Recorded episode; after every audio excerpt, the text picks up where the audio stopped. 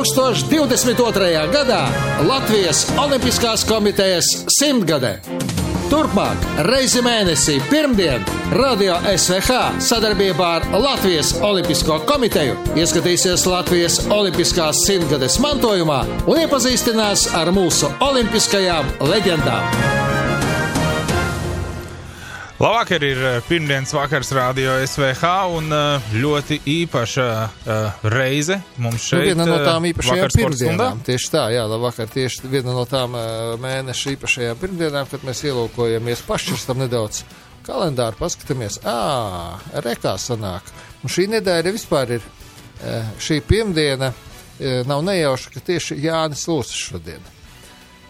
Jo Tieši 16. oktobrī 68. gadā Mehiko viņš kļuva par olimpisko čempionu. Tieši šajā nedēļā pirms 52 gadiem. Un e, mums ciemos nav neviens no viņa cīņu biedriem šķēpmetējiem, bet ir divi dažādu pauģu cilvēki, kuri absolūti dažādā laikā, var pat teikt, pretējos laikos iepazinās un, un, un satikās ar Jāni Lūsi. Varēsim salīdzināt, vai ir tas uh, pats Jānis Lūsis iepazīts, vai tomēr vai cits? Jā, nu, ilgadējs Latvijas sporta komitejas vadītājs savulaik Daumans Natnais, kurš kopā ar Jāni Lūsi studēja. Tā kā iepazinu Jāni vēl tad, kad viņš nebija nekāds slavens čempions. Nekas viņš vēl nebija tādā lielajā sportā. Un uh, Arnis Terzens uzrakstījis lielisku grāmatu par Jānu. Patiesībā visi mūsu sporta varoņi kaut ko tam līdzīgu būtu pelnījuši. Un labi, ka Arnis paspēja to izdarīt un, un, un, un uh, uzrakstīja grāmatu Lūsis. Um, nu, es nezinu, tas tāds nu, dzīves stāsts. Nu, katrā ziņā viņš iepazina Jāni jau tad, kad um, Jānis vairs, laikam, iezīmētais nosaukums tajā grāmatā. Kad Jānis nu, sen vairs nebija lielais sportists kad viņš bija vienkārši Jānis Lūsis. Tā tā, tādi, tādas interesantas lietas. Jā, bet, nu, protams, mēs tagad neuzskaitīsim visus viņa titulus. Varbūt pašu galveno, ka viņš ir vienīgais uh, no Latvijas sportistiem, kas, kuram ir visu, visu trīs kalnu olimpiskās medaļas gan zelta, gan sudrabs, gan bronza. Nu, secība gan nedaudz citādāk, ka bronza, zelta, sudrabs tā viņam sanāca.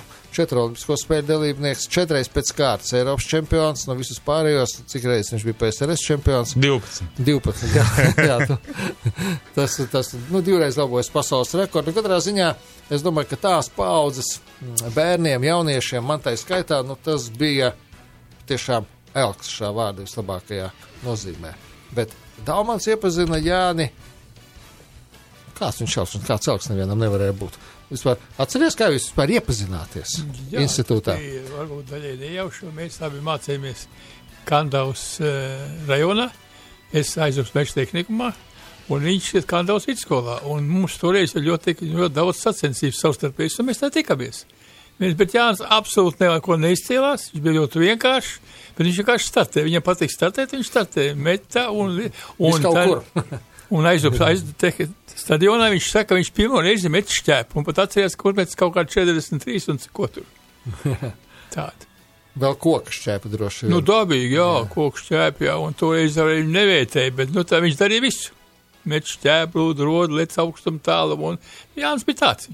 Ko vajadzēja priekš ieskaits, un, un vidusskolā ieskaitēja vajadzēja, viņš startēja. Jānis jau nekad neko neateica. Viņš nebāzās virsū, viņš neprasījās, viņš arī neateica. Bet viņam ļoti patīk sports. Vienā no filmām, tā ir 70. gada filmā, laikam viņa treneris Mazālīts atcerējās, ka jau Fiskultūras institūtā, tagadējā LSPA, nu, viņam, nu, Jānis, nu, galīgi neizskatījās pēc kaut kāda nākamā čempiona vai pēc kaut kā tāda. Bet pēc kāda laiciņa viņš saprata, ka tur kaut kas varētu būt. Jūs jau kopā taču arī, arī pēc tam studējāt. Mēs kopā studējam, mēs vienā istabā dzīvojam kopā ar viņu, tā kā es viņu ļoti labi zinu, un tāpēc tie, kas tie kaut ko stāst par viņu, nu, es saku, stāstiet, stāstiet, bet nu ne jau nu man, es ļoti labi zinu, kā bija. Nu, pirmkārt, ja viņš ar savu vienkāršību, ko daudz nav, un es arī tikai pēc tam sapratu, ka viņam nav vispār tādas, tādas īpašības kā lepnums. Nē, viņam bija vienkārši, viņam nebija, viņš, viņam vajag, vairāk vajadzēja izdarīt tā, kā vajag, labi, lai būtu. Vai viņš būtu izmetis tehniski pareizi, tas viņam interesēja. Bet, eh, teiksim, jau nu, tur uzvarēt pa katru. Es nekad neesmu no viņa dzirdējis, ka es būšu olimpiskais čempions. Nekad. Lai gan nu, mēs kopā, bijām cik daudz gadu. Kaut kā visi saprot, ka viņš domāja par to un gribēja. Nu, droši vien būtu. Vienīgais, ko es tiešām, viņš visu mūžu gribēja Elvīru. jā, Tas tiešām ir.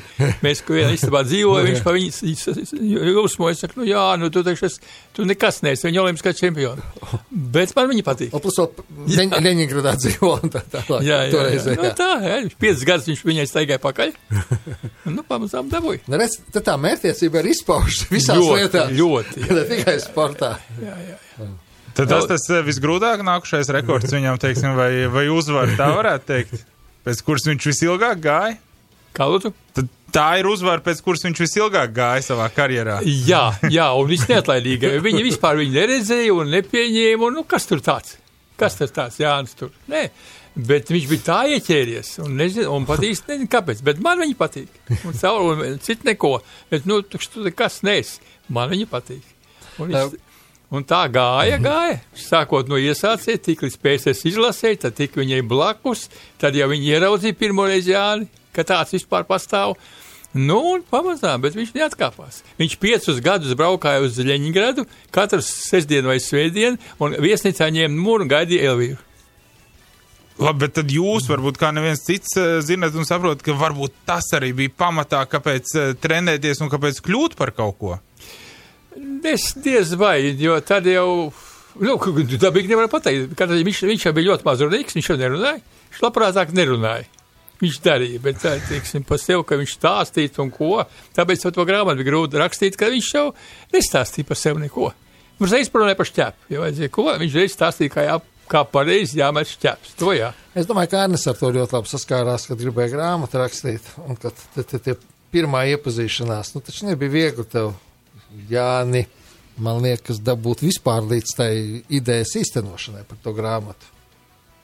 Nevarēšu piekrist. Es ne? nevarēšu Tomēr piekrist, ne. jo eh, es jau esmu teicis tādas lietas, kuras man tā kā it kā godīgi sakot skaļi nemaz nevajadzētu atzīt. Vispār man nebija grūti. Mm -hmm. Jo eh, tā īpašība, ko Daumans teica, ka Jānis ir vienkāršs, ka viņš ir eh, atvērts, viņš ir labvēlīgi vienmēr noskaņots, tā izpaudās arī nu, mūsu sarunās. Uh, viņš dzīves laikā jau zināmā mērā, varētu pat teikt, bija tāds tā kā bišķītiņi izlutināts, tā kā pieradis pie tās žurnālistu ievērības kā tādas. Bet viņam bija mazs šoka moments, ka, jo pirmo reizi mūžā pa viņu rakstīja grāmatu. Nevis atnāk uz pusstundu uzdot tādus funkcionālus jautājumus, jā. jā. Kāda intervija? teiksim, Jā, bet sāk kasīties par kaut kādām lietām. A, kas tur bija, ko tu tur teici? Nu, un tad viņš A, tā kā. kāpēc tā darīji? Kāpēc tu, jā, jā, un kas tur vēl bija? Un viņš nonāca tādās mazās sprukās, viņam bija jāsāk runāt par lietām, par kurām viņš nekad dzīvē nav runājis. Mm. Viņš neko negrasījās slēpt, bet viņam tāda, zinām, tāda interese radās pašam. Ja viņš to atcerējās, tad viņš sāka salīdzināt, tad vēl kaut ko, bet runāja, viņš, godīgi sakot, ļoti, ļoti labprātīgi. Ļoti labprātīgi. Un tad kaut kādā brīdī es sapratu, ka vajag tikai jautāt. Vajag jautāt. Pats viņš nestāstīs. Viņš nekad nenāks tev virsū, nesāks stāstīt. Vienmēr, kad mums bija tās entās satikšanās reizes, tu atnāc, viņš nekad nesāks ar viņš apsēž un skatās. Jā. Un, pa, un patiesībā sakot, mēs varētu tā nosēdēt tā tādā, nu, tādā, tādā uh, postmodernā kino vai teātra izrādē un tā skatīties viens uz otru. Visu viņš skatītos un tā un tā un neko. Un, un, un, uh, man ļoti iepatikās, es viņam sāku jautāt, bet man jau arī pašā sākumā es sev, sev bija tāda uzstādījuma līdz, ka pat tām sportiskajiem aspektiem par viņu runāts nu, pietiekami daudz. Tie, kas zina, tie, kam interesē, tie, kam vajag, tie arī jau zina gan visus metienus, gan visus nogspulētētos sižetus. 68. gada 16. oktobrī pulksten, cikos bija pirmais Jā. mēģinājums un kas tur uzmet un ko. Un to liktenīgo sesto mēģinājumu. To sesto mēģinājumu ar visu to Apstāšanos, sāpīgo apstāšanos uz, uz, uz, uz, uz, uz pārkāpumu robežas ja, un tā tālāk. Bet ap to visu runājoties, un uh, man pašam nāca ļoti dīvains sajūta. Es jūtu, ka cilvēks stāsta par tādām nu, fantastiskām lietām, varētu teikt, fantastiskām lietām. Man tas uzstādījums pašā sākumā jau bija to sportu mazliet tā kā nu, tādā fonā atstāt un veidot, cik no viena ir manos spēkos, vairāk vai mazāk cilvēku stāstu. Par to, kāds bija šis fenomenālais. Nu, es pat vispār, nu, man ir grūti kādreiz dabūt laukā tādus ļoti tādus patosainus vārdus, bet man jāsaka, ka ir. Nu, šis ir tas gadījums, ka man jāsaka, nu, unikāls cilvēks. Unikāls. Reti, kad izdodas dzīvē ar tādiem sastapties. Jo tu varbūt satiec kaut kādu talantu, kaut kādu ļoti spējīgu cilvēku, Bet tu jūti, ka viņam tur tāda maz draņķība aiz ādas ir, ka viņš tur tā kā tev aiz muguras vēl kaut ko pasaka, un ka viņš tur ir kaut kāds tāds sūdus sataisījis, tur vēl kaut ko. Atei tāds cilvēks, kurš, nu, visu laiku ir gājis tikai uz priekšu un darījis fotiski sev un citiem, nu, būtībā tikai labu. Piekritīs, ka viņam arī tāda harizma ar viņu parunājot. Nu, man vismaz tas eh, iespējas vienmēr ir bijis. Ne katram cilvēkam tas ir, un tu pat tā nesaproti, no kurienes tas nāk, bet ir cilvēki, ar kuriem tu parunā, un liekas, ka tu pats esi mazliet labāks kļuvis pēc tam. Nu, tas arī no tevis paša kaut kādā mērā ir atkarīgs. Teiksim, cik, tu, cik tu kā pret ko jūties. Es varbūt mazāk teiktu Jāņa gadījumā par harizmu. Es mazāk tā teiktu, bet um, viņš ir iespaidīgs. Un es kaut kādā brīdī atskārtu, es sapratu, ka viens, viena no viņa panākuma atslēgām sportā bija tā, ka viņš ārkārtīgi labi saprot savu darbu, viņš perfekti tajā orientējas, viņš labāk par citiem jūt daudzas lietas, un tieši tāpēc viņš bija labākais. Un tie, kas ir tie pārējie sektorā, tie no viņa baidās. Vai tā ir harizma, man grūti pateikt, jā, bet viņš mācīja e, pret sevi izraisīt tādu zinām bību, jo tad, kad lūsis met, tad pārējie raustījās, kas tur būs. ja, un tad, kad viņš uzmet, tad pārējie jau bija beigti, viss. Un es atceros, man pašam personīgi nesanāca šī saruna ar, ar, ar Jāņa dēlu, ar Voldemāru, bet viņš filmā, laikam, dāvi filmā pateica to frāzi. Viņš saka, vienīgais, ko es nekad savu tēvu attieksmē neesmu sapratis, viņš saka, kā var būt tā, ka viņš ienāk stadionā, paskatās apkārt, un viņš pasaka, nu, šodien vajadzēs uzmest apmēram 84, lai vinnētu. Ja? Un viņš saka, Valdemārs saka, dēls, viņš saka, nu, es tā kā pa, pasmējos, nu, ko tas vecais tur ir. Mm. Jā, jā, tajā dienā 84-20 ir uzvarētājiem. Un tad, kad ir viena tāda reize, otrā un piektā, jā, nu, tad. Tā vairs nav nejaušība. Jā. tā, tā jau vairs nav nejaušība, jā. Un, un, un viņam ir šī te tā harizma caur šo te sapratni. Viņš atnāk, viņš redz, kas ir jāizdara, lai būtu labāks par pārējiem kā Jānis mainījās, nu, nu, noteikti mainījās kaut kādā veidā. Labi, jūs kopš skolas laika bijat pazīstami, pēc tam kopā studējāt, un tādā Jānim sākās tā atpazīšanas posms, un, un tas, nu, vēl pat ne slavas posms, bet tomēr, tomēr, tomēr. Nu, runāt par to slavu, es domāju, viņam nekad viņa nav pielipusi, nav interesējusi un nav tiecies. Tagad es ļoti ilgi domāju, nu, es kopā nu, tik labi izzināju, un tik pēdējā laikā es sapratu, viņam galīgi svešs ir lepnums sajūta par sevi, par citiem, viņa vienkārši nevajag. Lepnības. Un tad, un, kad viņam kā es jautāju, viņš tā īsti nesaprata, ko viņš, es atceros tās pilns iespēju, tā kā viņi pirmo reizi apdīva Elvīri kļuva Eiropas čempioni. Un manēžā Rītos Ivars rīko tos koncerts. Viņš būs aicinājis mūs tur, un tur bija tāda loža, kur tikā sportisti, un jau koncertam tūlīt jāsākās. Kaut kā iekavījās, un nāk iekšā lūzas ar Elvīru. Abi kažokos, nu, nu, nu super, nu divas skaistas pāris. Kā tā tribīnas nošalts, bet tādā, tādā skaudībā latviskā. Es kā viņiem veicies, mums ne. Un pēc tam jāsaka, ko viņi no manis gribēja. Viņš saka, es jūtu, ka viņi kaut ko gribēja, ko viņi gribēja. Es saku, tā ir latviskā skaudība. Viņš to nesaprata. Viņam, ne, viņam tādas nav. Diemžēl. Un tas varbūt bija viņa tas spēks, ka viņam tas netraucēja. Vai ne zaudēt, vai ko. Viņš varēja zaudēt, viņš varēja uzvarēt. Viņam praktiski nebija naidnieku, visi viņam bija draugi, viņš neplēsās nevienu, viņš neko nedalīja. Viņš paklausījās kaut ko labu noklusēja. Mums bija grupas salidojumi, kā reiz paiet visa diena, viņš nevienu vārdu nepasaka. Viņš ļoti labi jūtās mūsu vidū, jo te ir viss savējie. Nu, tas, ko, viņš bija tāds, tāds pilnīgi cita tipa, kā es saku, latviešu zemnieks cauri un cauri. Nu jā, bet viņam arī, arī labi tie lielie panākumi, tad, kad tu jebkurā sporta veidā no sportistu tu redzi, tu zini par viņu daudz ko, bet eh, man jau eh, vairāk interesē, Un tas daudz ko beigās izsaka, tas viņa ceļš līdz tam. Un Arnis tur izpētījis diezgan pamatīgi. Es atklāti sakot, tikai no tās grāmatas, nu, procents 70 vismaz, visu kaut ko jaunu uzzināja, nu, līdz tam brīdim, kad viņš nonāca pie trenera mazālīša, sākot visu tā bērnību, kandava un viss, un, un, galu galā arī to faktu, ka viņa tēva izrādās nošāvuši nevis uh, vācu karavīri, bet gan sarkanarmieši.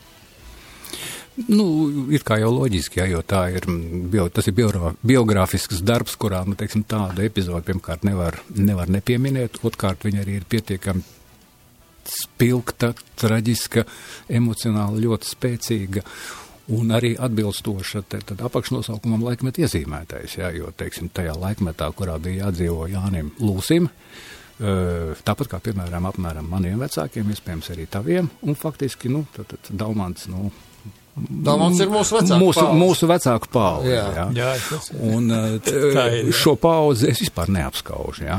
Mēs jau esam mazliet tā, tā kā izčakarēti un sačakarēti dažādos veidos, bet to paudzi jā, vispār ir grūti Ne, ne, apskaust. Tie, kas nav gājuši cauri mūsu pauzei, tiem nesaprast. Grūti Tagad apskaut. viss, kas runā, viņi runā nepa, nepaliet. Un, un, un, un cil, klases cilvēkiem biju. ir grūti saprast, ko nozīmē tas, ka tas karš gāja pāri Latvijai. Un ka tie mazie bērni, kas tur bija iekšā, tā nav, ka viņi neko neatcerās. Jā. Manai mammai bija tajā laikā 4-5 gadiņi. Tas nenozīmē, ka viņi neko neatcerās. Jā, Jā, ne... ne, vispār neko nevarēja. Es esmu no pirmās klases. Tur es vispār neko teikt nevarēju. Mute Nu. vaļā, tev savāds. Un mums bieži vien atnāk skolā, nav viens, nav otrs. Vienkārši kaut ko viņas iz, izvāc tā ārā, ka Jā, paliek jā, tikai. grāmatā jau tas pats ir, kas tur rakstīts. Tas, tas, ir Tieši tie, tas, pats ir, bija. tas ir tieši tas, un, teiksim, tā kā maniem vecākiem iznāca pabūt vēl bēgļu gaitās, ja, kad tu esi svešumā, nevienam nevajadzīgs, badā, neēdis, viss tev ir atņemts, ja, un par kaut ko ir jācīnās. Tas arī šodien, 80 gadu vecumā, izpaužas, kā viņš, kā šie cilvēki izēda savu šķīvi, ja, kā viņi sevis nokup, kā viņi rūpējas par savu barības bāzi, ja mēs tā izsakāmies, ja.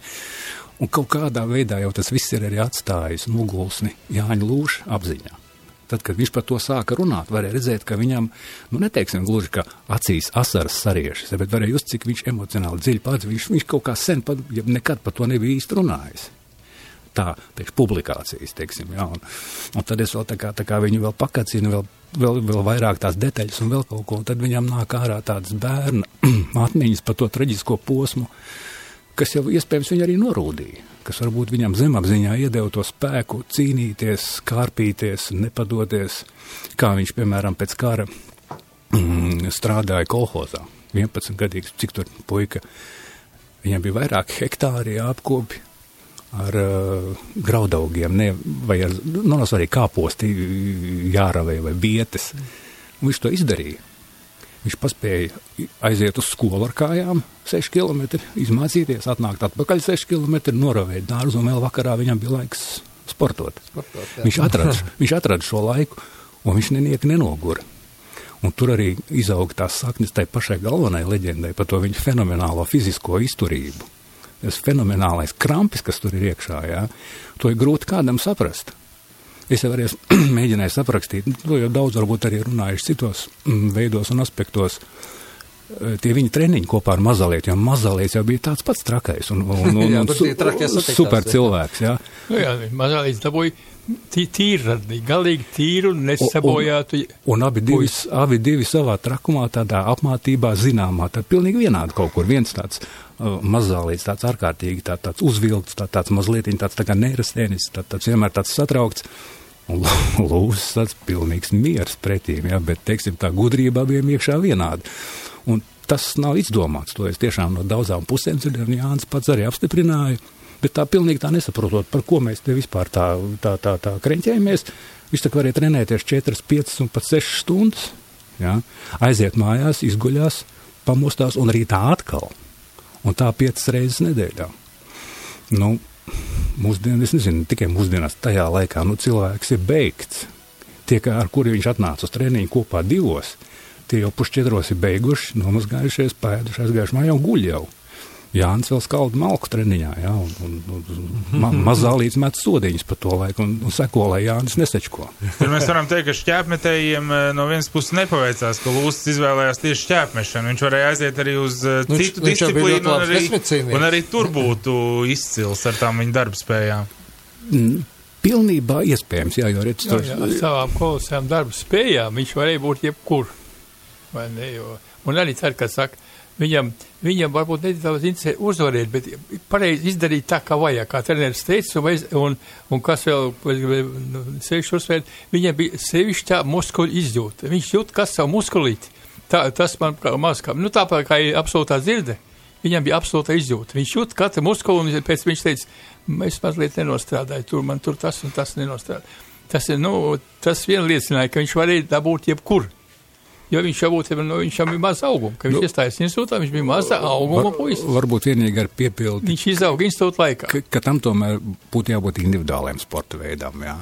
Eh, Komandām man pat grūti iedomāties viņu. Nu, droši vien.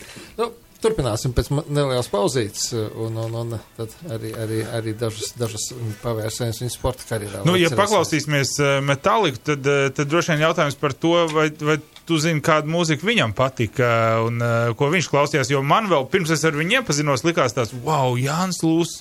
Garmatēns džeks, jā, un ar, ar tādiem tituliem tur kaut kādām brīvdomātājiem noteikti jābūt arī apakšā.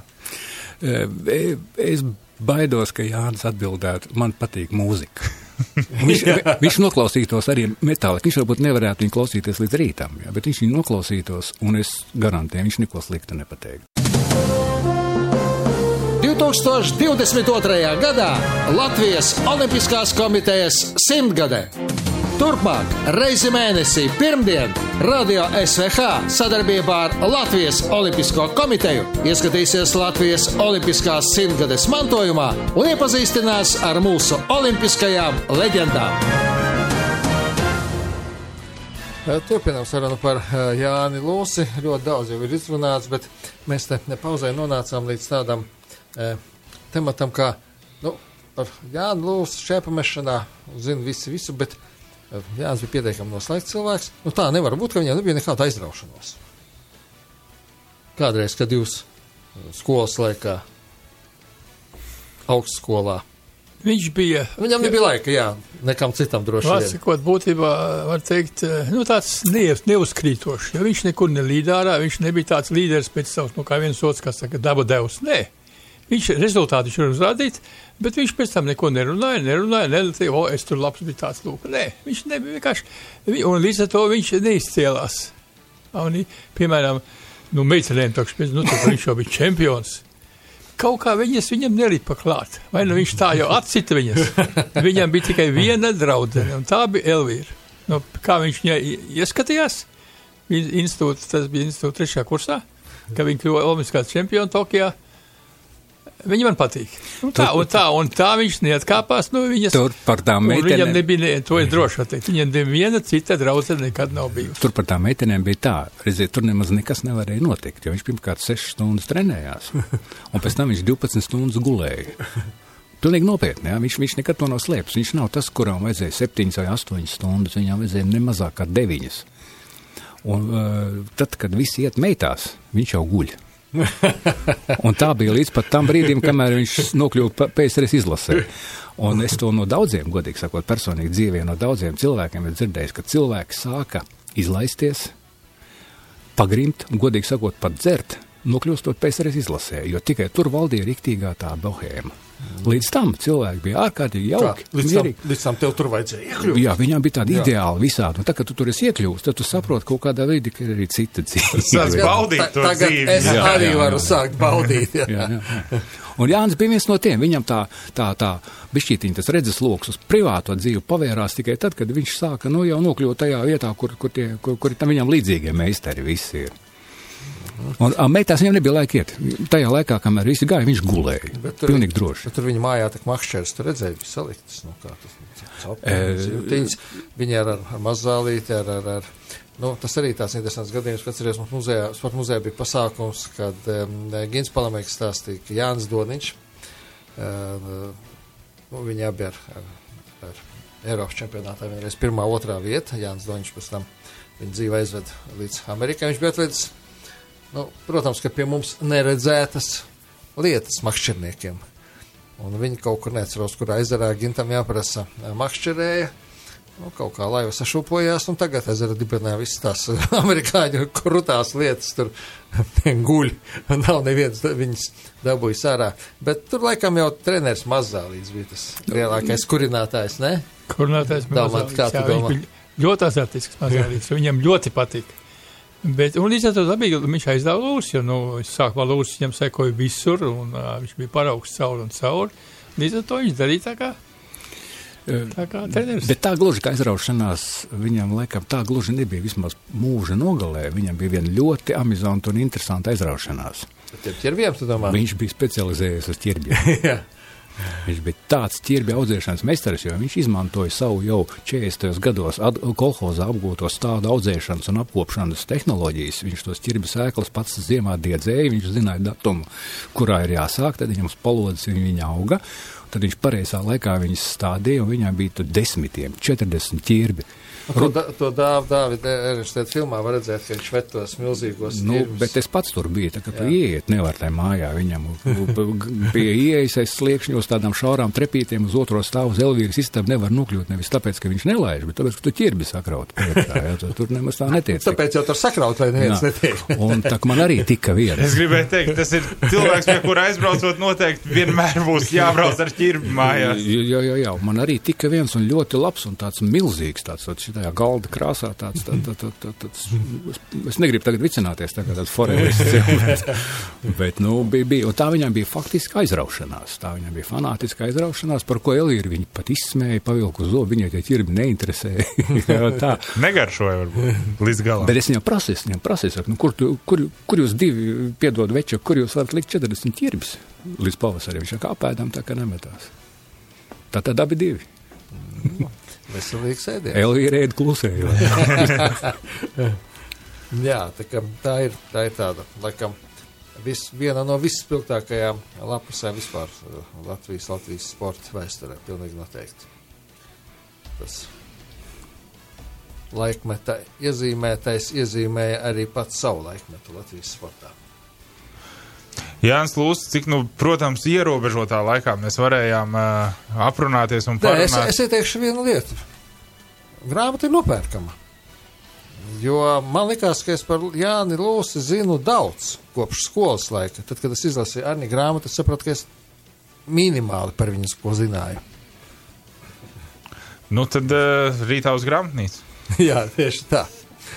Paldies, kungi, ka jums atradāt laiku atnākt un, un, un padalīties interesantās atmiņās par Jāni Lūsi, ne- kurām varbūt nav nekāda tieša sakara ar šķēpa mešanu. Bet bez tā visa, ko jūs izstāstījāt, droši vien Jānis Lūsis nebūtu tas Jānis Lūsis, kāds, kādu mēs viņu zinājām. Un kas vēl ir tas, ko mēs neizstāstījām? Jā, viņi jau te pauzē daudz ko izstāstīja. Tā Kāpēc ir grāmata? Nu, tad mums vēl viena reklāmas pauze.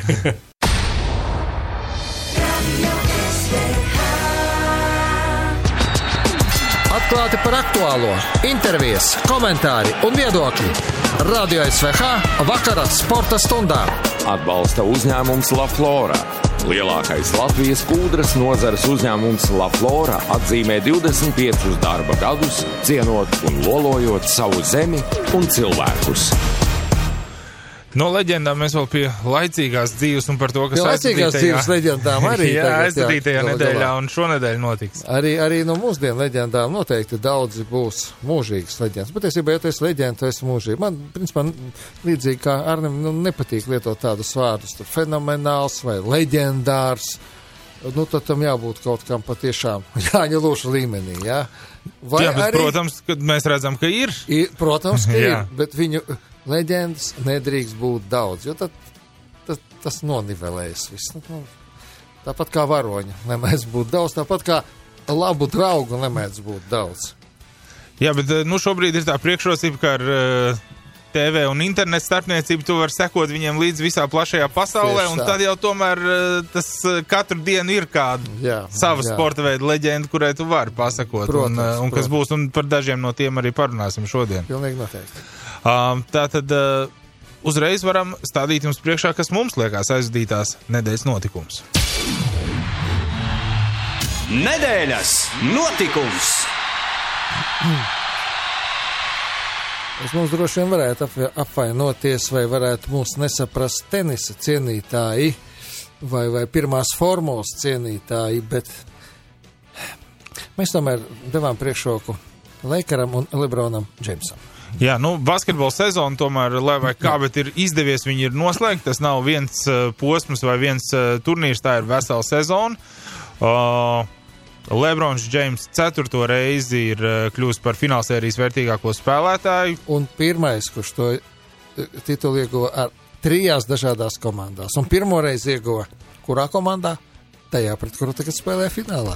Miami Heat. Jā, pret uh, Miami Heat divreiz viņš uh, Jā, ar jā. Miami kļuva par vērtīgāko Jā, jā. spēlētāju. Tur atcerēsimies. Tad uh, Clevelanda un tagad, eh, tagad arī Lakers. Daudz, kam viņš izgājis cauri, un uh, tikpat daudz, cik viņu mīl, varbūt mazliet mazāk, uh, ir arī tādi, kas viņu ienīst. Un, uh, un protams, daudz teiks, Maikls Jordans izcīnīja 6 MVP, bet vienā komandā spēlējot. Bet... Uh, starp citu, Polāris veikalos, tur, tur krieviski literatūra parādīsies, nu pat grāmata Lebron James.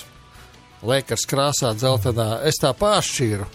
Uh, bet um, tur, man liekas, pat nav tik daudz biogrāfiju, cik, cik, cik tur visi viņi tā tur par, par, par naudām, par sabiedriskajiem visiem, par masu mēdiem, par Twitteriem, par ko tik tur nav.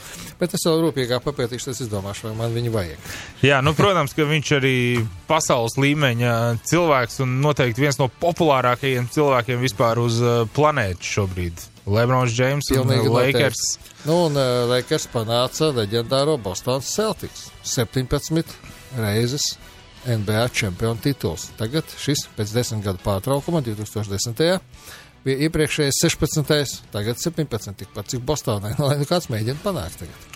Jā, traki ir, ka šobrīd īsti nav skaidrs, kad sāksies nākamā NBA sezona. Tāpat kā par NHL sezonu mēs varam teikt, to decembris, pašu. janvārs būs līdzīgi. Nu, decembris vai janvārs, jā, jā kaut kur. Būs uh, ļoti līdzīgi. Būs ļoti līdzīgi, un tas nozīmē, ka nākamgad Tokijā Olimpiskajās spēlēs NBA spēlētāji var arī nebūt. Nu, ja būs sezona, tad nebūs. Jā, to jau arī Līgas komisārs teica, Jā. ka tur nekāda varianta Nekāda nav ielikt šādu pauzi. Jā. Nu, mēs arī tur nebūsim, to mēs zinām Nu, bet ar basketbolu žēl, komandu. žēl Jā. tādā reizē, nu, mums gan tur arī ir cilvēki, kas netiktu uz izlases tajā laikā. Nu, par šo gan uh, pieminot uzreiz Krispam Porziņģim aizvadītajā Ah, nedēļā veikt operāciju. operāciju. Jā, labajam uh, ceļgalam atlapšanas laiks uh, šobrīd, uh, nu, viņš tā varēja, jo īsti nav skaidrs, cik nopietna bija šī meniska operācija. No mēneša līdz sešiem mēnešiem, nu, bet kā ziņo uh, Ziemeļu Amerikas presa, tas varētu būt ap trījiem mēnešiem. Tātad visticamāk, ka sezonas sākumu iespējams izlaidīs, iespējams būs jau atpakaļ, rehabilitācijas process katrā ziņā jau ir sācies. Un no tā procesa viss ir atkarīgs. Es tagad lasu grāmatu par Francesco Totti, ļoti interesantu grāmatu. Un viņam pirms 2006. gada pasaules čempionāta, kad viņš dabūja savainojumu vienā no Itālijas sērijas spēlēm, arī teica, vecīts seši mēneši. Viņš jūnijā bija atpakaļ un spēlēja un kļuva par vienu no varoņiem pasaules kausā. Jā, bet te jāatminās un jāatcerās vēl, ka Porziņš savainojumu guva pirmajā playoff spēlē Nu un jā, nospēlēja ar jā. savainojumu vēl tās Jā. atlikušās. Jā, jā. Tā kā daudz varbūt tur teica, nu, kāpēc, bija tik nopietns tas savainojums un kā, ka viņš neizgāja pēdējās spēlēs laukumā. Nopietnie Nu, savainojumi bieži vien rodas no nenopietniem savainojumiem. jā, bet, nu, katrā ziņā pārmest, ka viņš kaut ko ne, nebūtu darījis līdz galam. Viņš nospēlēja divas spēles ar savainojumu. Nu, Tieši tā. tur.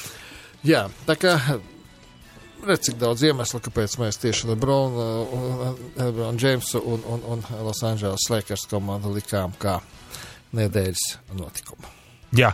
Uh, Nu, ko, nu, ja jau, Par tenisu, tad, ja, ja, ja, par, ja par tiem, kuri varbūt eh, neizpratnē, tad tenisā, protams, arī bija notikumi. Nu, Iga Šventeka vien, 19 gadus vecā polieta, pirmā poļu tenisista, un kur kā, viņa uzvarēja Grand Slam šajā turnīrā. Nevienā setā nezaudēja visā turnīrā. Nu, būs interesanti pasakot, kāds būs turpinājums. Ļoti interesanti meitene. Liela Pink Floyd fane un tā tālāk, Guns N' Roses fane. Un tāda, nu, nu, redzēsim. Katrā ziņā teica, viņai bija ļoti labs airētājs. 88. gada Olimpiskajās spēlēs piedalījās Polijas komandas sastāvā. genofons ir labs. Jā, jā, jā, jā tieši tā. Bet, bet nu, Rafaels Nadals, arī viņš varēja būt nedēļas notikums. 20 tituli, Grand Slam titulu panāca Rodžera Federeru, kurš šoreiz nespēlēja. Un 13 no tiem tieši Parīzē iegūti. Tā kā arī, arī būtu pelnījis nedēļas notikumu. Jā, un, uh, Un pārliecinošs uh, pārliecinošs sniegums uh, finālā viņam. Un Jā. te par Spāņiem vēl runājot, uh, Pauga Zols šobrīd uh, bauda brīvdienas un uh, auklē jaundzimušo uh, bērnu. Un tad viņš nu, ir vairāk sociālajos tīklos, varbūt nekā ikdienā. viņš pirms fināla ļoti fanoja par Nadālu, kas, protams, viņam arī pazīstams. Uh, uh, spāņu uh, sporta kolēģis, tā teikt, un uh, tāpat laikā par Lakeriem viņš uh, fanoja, un viņam viss piepildījās šajā te uh, nedēļas laba nogalē. nedēļas Jā. nogalē arī, arī Paugazolam. Jā, nu, no pirmā formula, protams, panākts Mihāls Šumahers. 91 uzvara tagad arī Lewisam Hamiltonam, ja viņš šogad kļūs par pasaules čempionu. Kas ir, eh, nu, varbūtība ir ļoti liela, tā, tad viņš atkārtos vēl vienu Šumahera rekordu. Viņš būs septiņkārtējs. Es nesen nopirku grāmatu arī par Luisu Hamiltonu, bet vēl nesācu lasīt. Es pagaidīšu, ka viņš Nu, tas skaidrs, ka Lebronam vēl jāstāv ir rindā. Nu, Lebronam vēl rindā jāpastāv mazliet. jā. jā, tā kā. Tā kā, tā kā tā, jā, lūk, protams, arī, arī tādi nedēļā, nu, eh, liela notikumi. Nu, cik liels notikums ir tas, ka Latvijas futbolistas nospēlē neizšķirtā fēra salām? Nu, es to negribētu izcelt kā lielu notikumu, bet es negribētu arī pasmīnēt, nu jā, ar kaut kādām fēra salām. Nu, Tās Fēras salas ir laba komanda. Paskatāmies viņu sastāvā. Tur ir spēlētāji no Dānijas, Norvēģijas, um, eh, virslīgām, eh, viens spēlētājs no Bielefeldes, no, no Vācijas Bundeslīgas.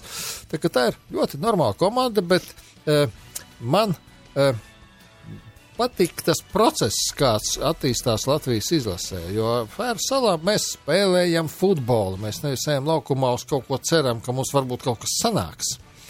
Bet mēs spēlējam futbolu. Jā, Pēru salas nav ne tuvu, ne grants.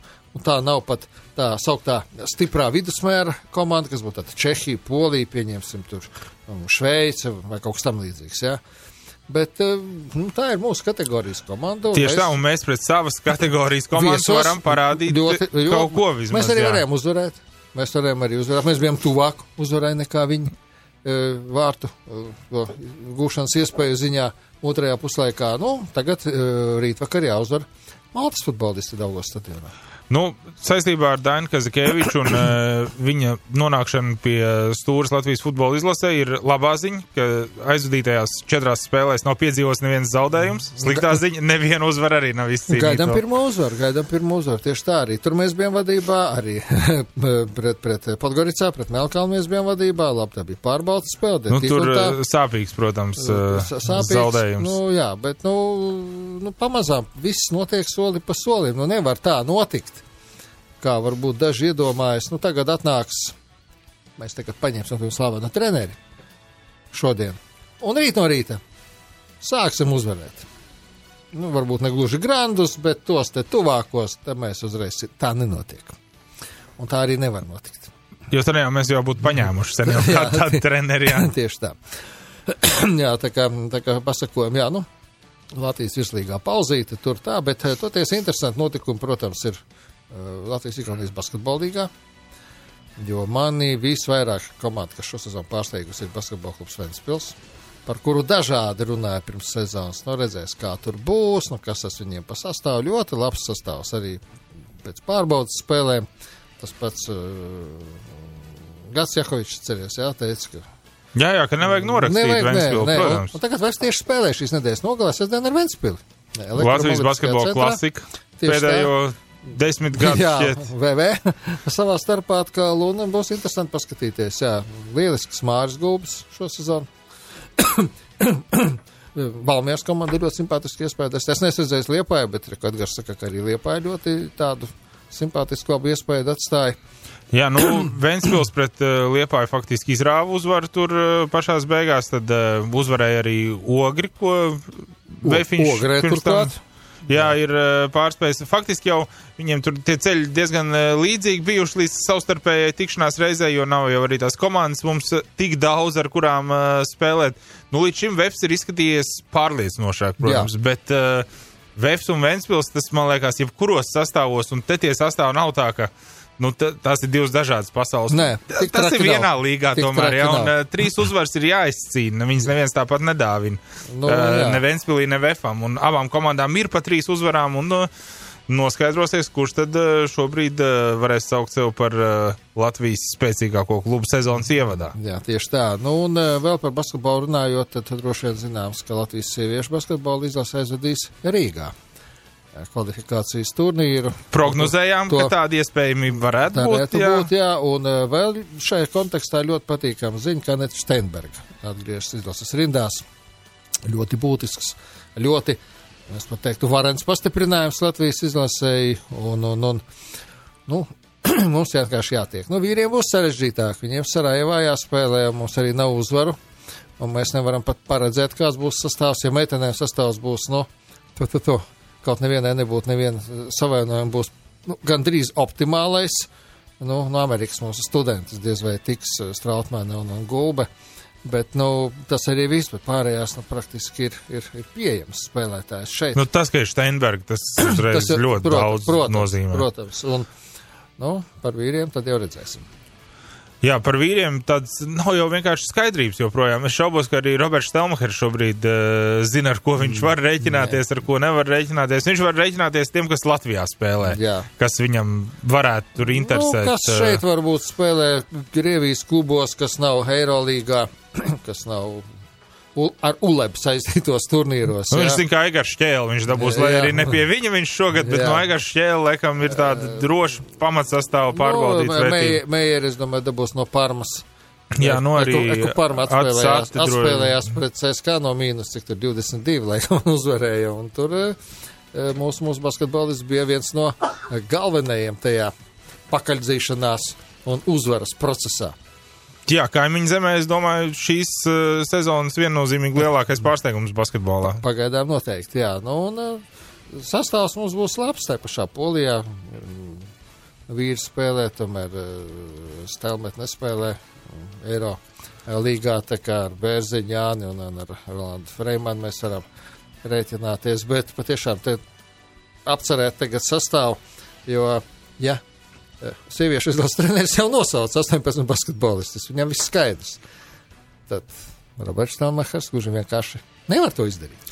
Jā, nu tur gan, gan plus, gan vairāk jau, protams, plusi ir tajā, ka mums ir arī tik daudz spēlētāju, kurus mēs varam saukt par izlases spēlētājiem, bet ja sieviešu izlase savukārt ir saspēlējusies un viņas zina vienu otru, tad uh, večiem tās komandas uh, tagad Un- sanāk tik dažādas. Un nebūs jau laika tiem koptreniem. Nu, tur jau tā lieta, jā, par to, par to varam aizmirst. Redz, eh, Pēters Skudra arī sūdzās par to, ka Dienāmo ļoti maz sanāk eh, patrenēties. Viņš saka, mēs praktiski ejam un spēlējam tikai. Nu, tas ir viens un otrs. Nu, viņiem ik pa laikam kāds izkrīt, ik pa laikam tur pauza, tur pauza. Nu, viņiem tā, es ar Oskaru Bārtolu nesen par šo tematu runāju. Viņš saka, zina, pēc tās pauzes viņiem sanāk gandrīz vai no jauna sāk. Tā jau tā gatavošanās sezonai bija nu, izpurgāta, ne jau pašavainas dēļ. Un tagad vēlreiz jāsāk gatavoties dažiem spēlētājiem gandrīz no jauna. Nu, tas ir ļoti sarežģīti. Jā, nu, Nu, citi, citi ir līdzīgā situācijā. Citi ir līdzīgā situācijā. Nu, viss tur, jā, te vienādā situācijā Dienāmo cīnās. Punkts par uh, zaudējumu uh, pēcspēles metienos pret uh, Mīnskas Dienāmo. Nu, pirms tam arī punktiņš, nu tāda, bet, nu, labāk jau par diviem punktiem ņemt. Jā, nu. Nekur īpaši augstāk kā pagājušajā gadā ap šo Jā, laiku jā, mēs jā. uh, nemaz neesam. Bet tas jā. Kaspars Daugovičs joprojām starp rezultatīvākajiem spēlētājiem e, šajā, šajā līgā. Tā kā, nu, un arī ārzemēs pamazām hokeja līgas iet vaļā, nu, Čehija pamazām. Protams, ik pa laikam kaut kur kaut ko atceļ un droši vien, nu, jārēķinās ar to, ka vēl kādu laiku tā būs, ka ik pa laikam kaut kur kaut ko atcels. Galvenais, lai nebūtu iemesla pilnībā kaut ko pārtraukt, nu, apturēt uz kādu laiku. Jo arī, arī Francijā tur basketbola spēles, dažas handbola spēles ir atceltas arī te pašā um, Champions līgā. Atcelta viena spēle šonadēļ, jo Zaporožas komandā, piemēram, 14 uh, cilvēkiem, es nezinu, vai tie visi spēlētāji vai kas ir uh, pozitīvs uh, Covid-19. Nu, nu, nebrauksim jūs tīri spēlēt, protams. Jā, nu redz, Asvel komanda pat paspēja izlaist spēlētāju laukumā uz 40 sekundēm, jo testa rezultāts ienāca spēles laikā. Spēles jau. laikā, jā, tā kā arī tā gadās, jā, nu, lai kā būtu, nu, kaut kā būs jāprot sadzīvot. Jā, šeit, uh, diemžēl, jautājums nav par to, vai būs uh, kaut kādā brīdī komandā pozitīvs tas tests, bet kad viņš būs. Nu, protams, ka ir jācenšas, jādara viss iespējamais, lai tas būtu pēc iespējas vēlāk un pēc iespējas mazāk šo te testu tādu būtu pozitīvo, bet uh, tieši tagad saka, jāmācās sadzīvot, jāsaprot, ka tas nav pasaules gals un, uh, un jādzīvo tālāk. Un te pašā laikā nedrīkst arī būt tādai nu, viegliprātīgai attieksmei. Nu, tāda, jā. Jā, un te cepuri nost, uh, un tiešām es gribu publiski to pateikt, cepuri nost Aigaram Nordam un pārējai uh, Rimī Rīgas maratona organizētāja komandai, kur ļoti profesionāli, un uh, tas, kā viņi jutās, ir uh, cits jautājums to- tajā brīdī, bet kā viņi jā. nokomunicēja to visu, visu cieņu viņiem tiešām ar godu. Un, eh, var dažādi arī teikt par to. eh, par to valdības lēmumu, par visu pārējo, bet eh, ar ārzemju eh, viesiem, teiksim, parunājot, nu, dažreiz, nu, vairāk gan man ar poļu kolēģiem sanāk kontaktēties, bet vienalga. Eh, Viņi, viņi eh, visi saka, jā, jums eh, cilvēki eh, ļoti ātri rēģē, tik līdz pārmaiņas uz labo pusi. Jums jau kaut kas, nu, tāpēc, ka.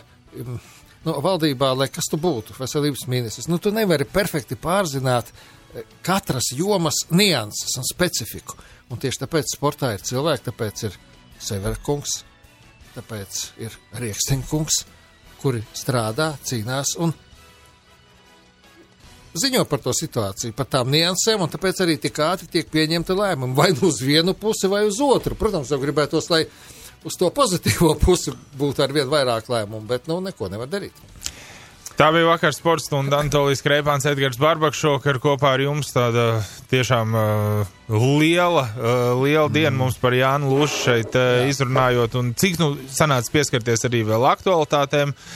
Nākamajā nedēļā noteikti varēsim vairāk par, uh, par to, kas šonedēļ būs uh, noticis. Jā, kas parunāt. būs šonadēļ noticis, un varbūt ne tikai šonadēļ redzēsimies eh, kādu ciemiņu, gan jau no aktuālajiem mūsu sportistiem arī mēģināsim pie mums dabūt.